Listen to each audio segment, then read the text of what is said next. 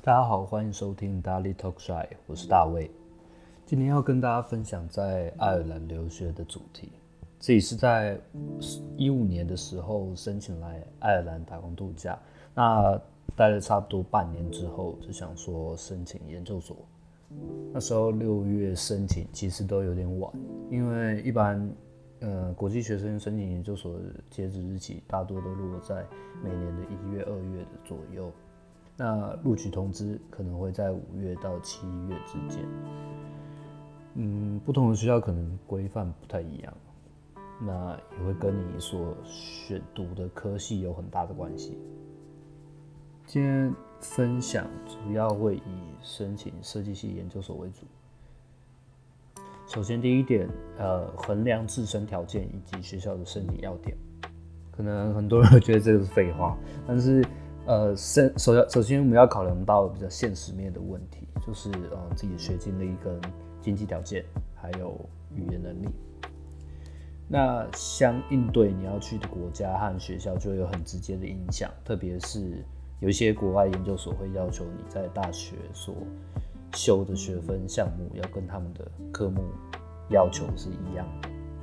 那这方面大家可以研究一下，你所选择的研究所官网都会有列出 requirements。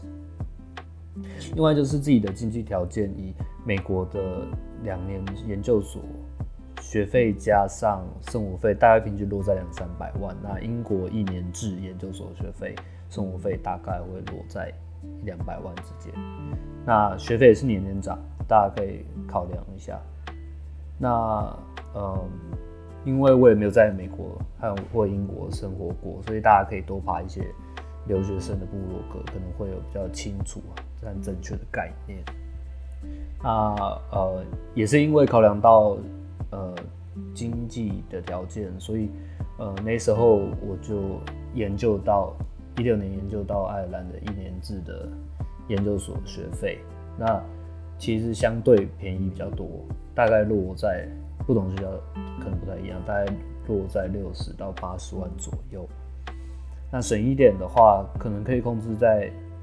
呃七十五万之间上下。对，那截至目前二零二零，学费跟物价都有些涨幅，所以呃大概抓在。八十九十内，啊，比较稳妥一点。那可能大家对爱尔兰的研究所相对都比较陌生，因为并不是特别的出名。但是爱尔兰的高等教育水准非常好。那在学校其实读书的时候，相对就是蛮糙的。那就是你把两年研究所浓缩在一年。那我自己。在读爱尔兰艺术设计大学的时候，不要说打工，有时间打工，那可能连睡觉时间都没有，所以可能来爱尔兰读研究所的同学可能要有心理准备。那最后就是语言能力问题，就是以爱尔兰为例的话，呃，需要雅思检定的分数在六点五以上的证书。那没有到这个分数的同学不要放弃，因为呃，你其实可以先尝试看看申请研究所。呃，因为蛮多爱尔兰学校都接受条件式入学，所以在开学之前，如果能够提交合格雅思检定证书，他们就会让你录取。所以大家也可以试试看，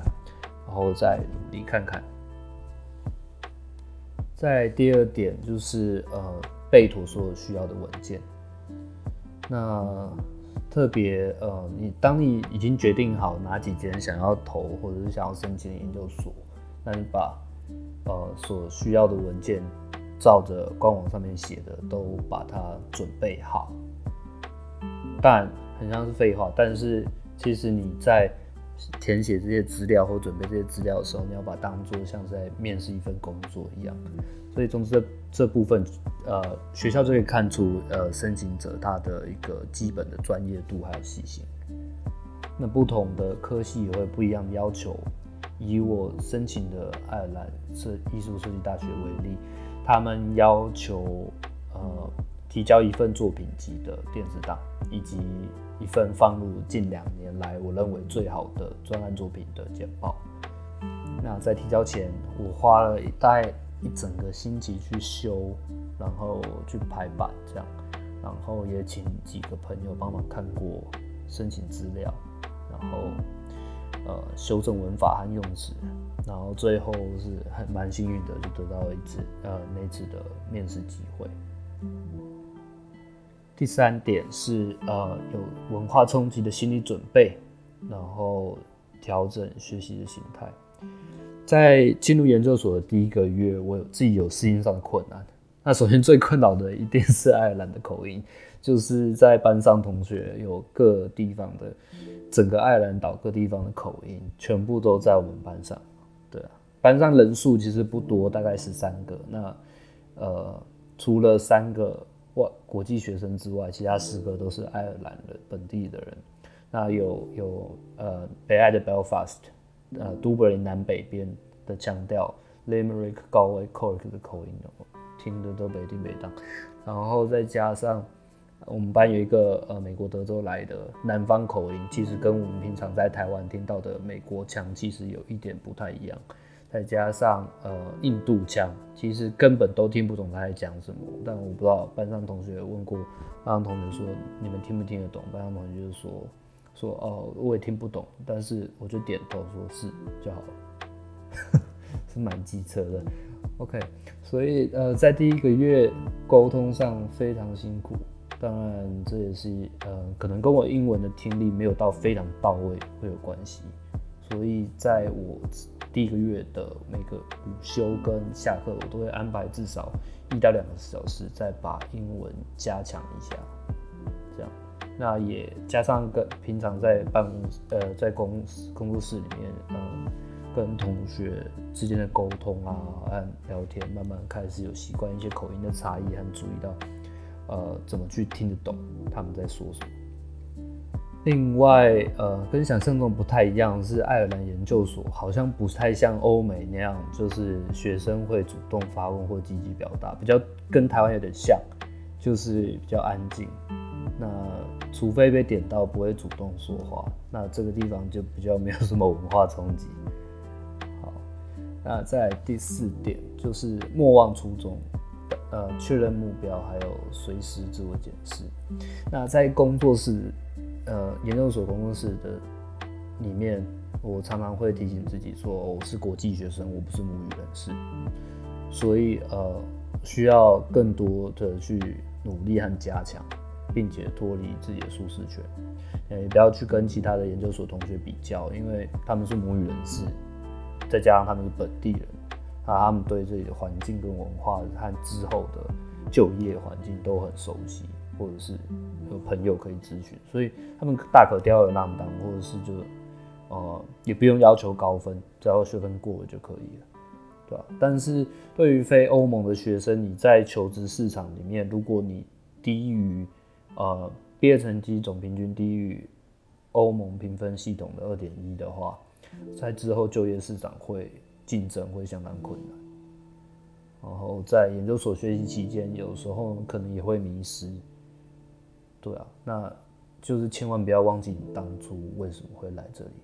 然后可能你也想要争取在国外工作的机会啊，在国外念书的体验，或者是你想要证明自己的能力等等等等，千万不要被其他环境氛围影响的目标，然后相信自己可以跨越困难，然后呃突破原本自己给自己的框架。第五个部分，我要谈的是建立人脉。那就我个人的观察，爱尔兰人是非常喜爱社交的民族，也很喜欢找人去买咖啡啊，坐下来聊聊天，去酒吧喝一杯之类的。那在研究所一开始，其实跟同学很难变得很熟。一方面因为省钱，或者是我本来没有很喜欢在周间去喝酒，所以我都没有跟呃同学去酒吧或咖啡厅。那后来渐渐。抓到学习节奏之后，我就想说，哎、那我跟朋友去酒吧，同学们去酒吧看看，然后去跟他们去买咖啡，然后去聊聊天，开始就会比较多的交流，发现他们真的是很会说话，很很爱说话，然后各方面巴拉巴拉什么都可以谈，谈谈家里的事情，或者是呃学校的事情啊，八卦一些的都都可以聊。那其实你不跟他们去酒吧，或者是跟他们一起融入他们的话，其实蛮难交到朋友的，而且也比较慢熟。对，这是我个人对爱尔兰要的了解和经验。对，